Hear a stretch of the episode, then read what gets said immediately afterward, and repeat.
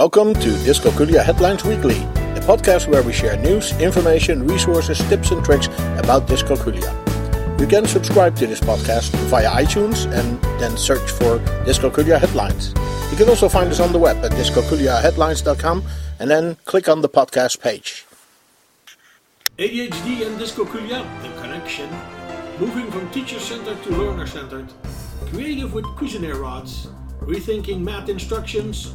And socio-economic status plays an important role. This is our podcast for week 9 of 2020. And we welcome Dr. Schroeder, the founder of Dyscalculia Services, to help us review the links of this week. Welcome, Dr. Schroeder. Well, I'm happy to be back. Happy to see you, absolutely. We have wonderful links, as usual. And I think we talked last week a little bit about that ADHD, and it is back here. Our first link is about ADHD and dyscalculia, the connection. What is the? Absolutely, absolutely. Um, nearly a third was uh, like like we said also last week. There is a big overlap, and you call that comorbidity. Uh, nearly a third of the children with ADHD also have a math learning disability or um, dyscalculia. And um, their symptoms um, are intertwined, they kind of complicate one another.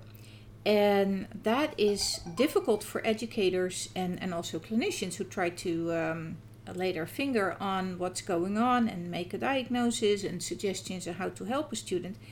So, to get that effective remediation going, you really need to consider both of them. So, it would be wise if a student presents with ADHD to also test the, um, the math um, achievement and uh, vice versa when a student uh, has um, a dyscalculia, math learning disability, please also consider or at least rule out uh, if there's ADHD. Now, ADHD has a deficit in the domain general area of executive functioning, so it does not only have an effect on the math but also on other areas of learning and, and behavior. Oh, okay. And then um, another thing that's very important to look at is memory uh, and processing speed, and not only short term verbal memory, but uh, in particular working memory.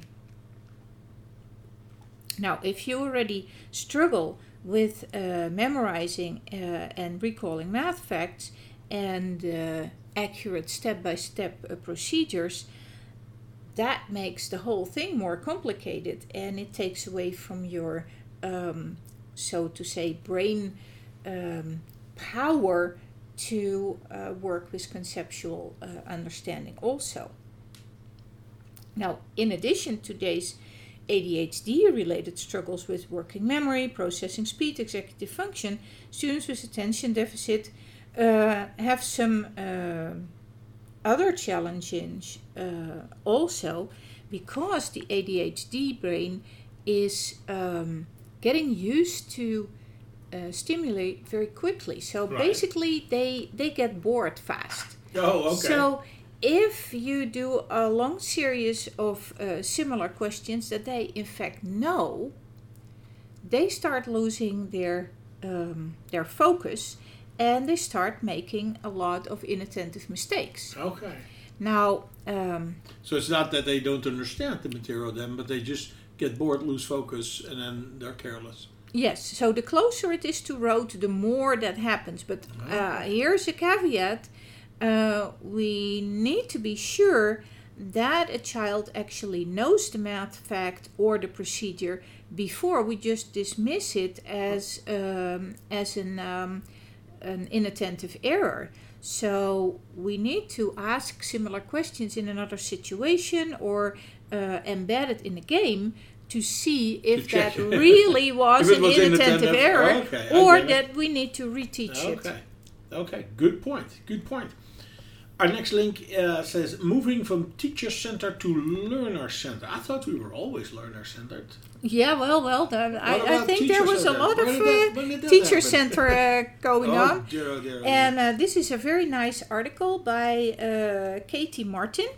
and she writes about uh, several steps on how we can move from one model of teaching where everything is uh, centered around the teacher uh, as the source of information to the other model that is more uh, student si- uh, centered. Now, for example, it involves uh, moving from um, like doing everything the same, standardized, to more personalized. So, Correct. what is necessary for that specific uh, student or group of uh, students? And also from um, just being compli- uh, compliant. So, this was the number of questions we need to do. Okay, we're done. To more ownership from the student so that he's more actively persi- participating and, and takes a leading role and maybe says, okay, I like to uh, do this or that uh, challenge around the assignments that Okay. uh, have been planned.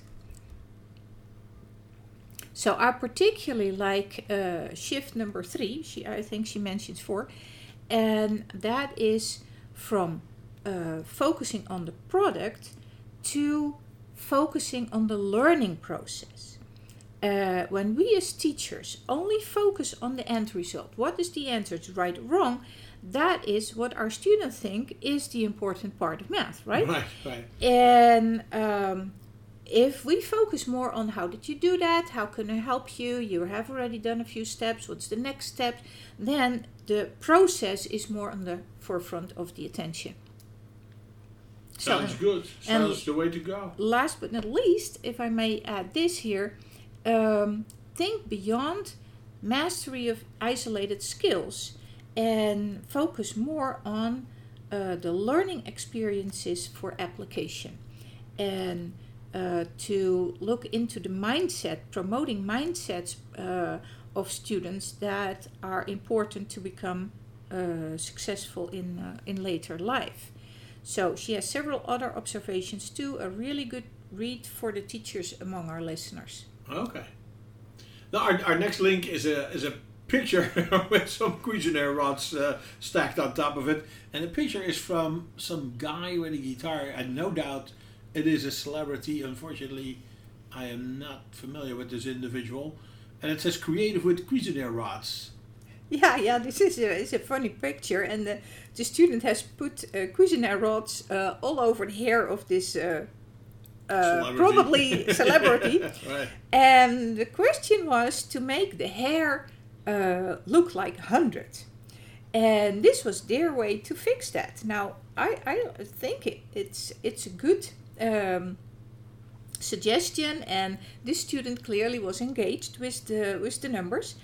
I also allow uh, some time for students to get used to the materials, play with it, uh, particularly with the Cuisenaire rods. Um, uh, they need to start seeing the materials we use as, as part of their own toolbox, that they know what to do with it, that they feel connected to it. So we allow some stacking and moving as a train, one after the other, uh, other wonderful moves with the Cuisenaire rods, until they uh, start working uh, more in a numerical way. But don't forget, even laying down patterns is a good part of math. Laying down a uh, rectangle that makes uh, visualizing area and perimeter uh, easier. So I really uh, like the connection. Anything that helps to draw their attention to math tools is uh, is great. Absolutely, absolutely. The um, our next link says rethinking math instructions. What's wrong with that? Well, this is an article by uh, Kate Nowak in uh, the Illustrative Mathematics blog, and she suggests a different way of teaching. It sounds a bit like the math talks we have covered uh, before, but it definitely goes further. Her overall point is that we should not um, teach a set of procedures without deep conceptual understanding of what it means and how you can use it in real life. Uh, one of the things were mentioned that um starting, she thought that uh, just giving out this um, set of instructions and um, procedures would help the students, but eventually realized that that uh, did not stick in their memory. And that is basically the same thing what one of our uh, basic rules of intervention for dyscalculia also says. Um, in this article, she describes a whole lesson in both ways. Um, very interesting, uh, again, for the teachers among us. It's, uh, it's a very detailed uh, description. You can use it immediately. Also, um, have a look at her post um, that's called Why We Don't Cross Multiply, where she says, Not, please do not do that without an understanding of the underlying mathematics, which is obviously absolutely up our alley, uh, how we teach uh, students with dyscalculia. Sounds good. Sounds good. It brings us to our last link. It is uh, a video. We're going to try and listen in for a bit. And it says socioeconomic status plays an important role. Let's see if this will work. Actually published in 2010, but it was a large scale review of um, national data on literacy and numeracy levels of children in secondary schools in England between 1948 and 2009.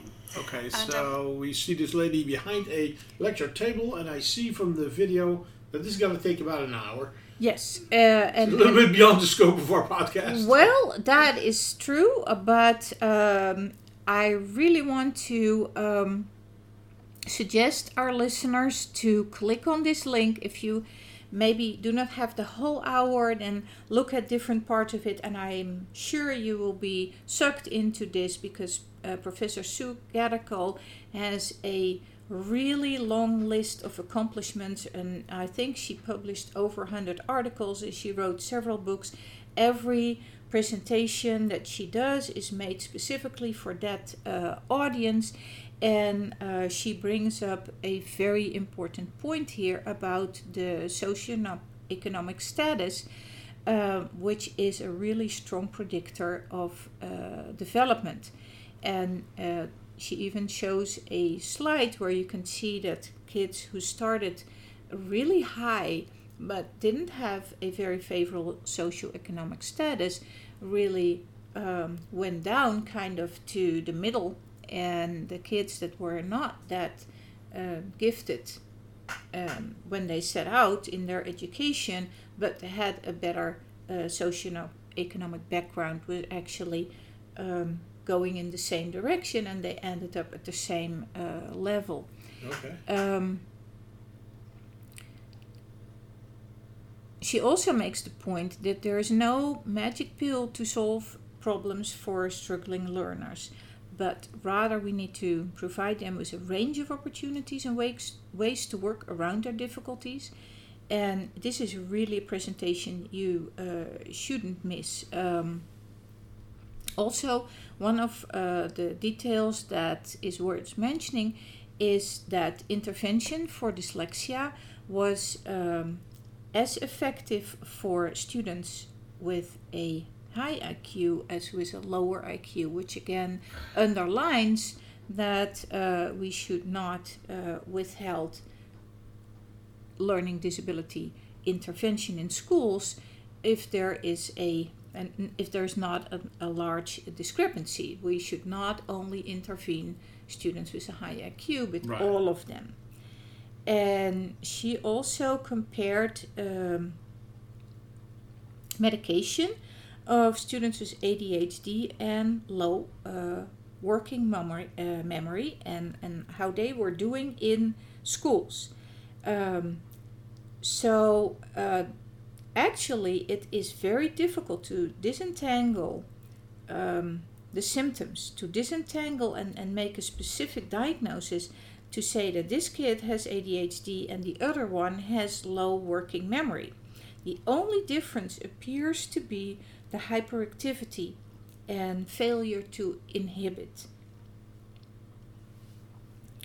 So, also, she uh, talks about how uh, mental dimensions like um, working memory and uh, processing speed might be uh, better to help with uh, designing your intervention than a one word diagnosis. Right. Very good. Well, thank you very much for your insights uh, this week, Dr. Sorda. Hope to see you back next week. Um, Dr. Sorda is the founder of Dyscalculia Services, but she also has a website, dyscalculiatutor.org, and that is where you can follow a fully online training to become an independent dyscalculia tutor. And we need lots of those, so we hope lots of you guys will try to find your way there. Dyscalculia Headlines Weekly is a production from dyscalculiaheadlines.com. You can find us on the web at dyscalculiaheadlines.com and we are on Twitter at dyscalculiahead. You can also find us on Facebook, we have a board on Pinterest and on Flipboard. Search for Dyscalculia Headlines or follow the links on our webpage. You can send your questions, comments, and contributions to communications at dyscalculiaheadlines.com and we may even discuss it in one of our upcoming podcasts.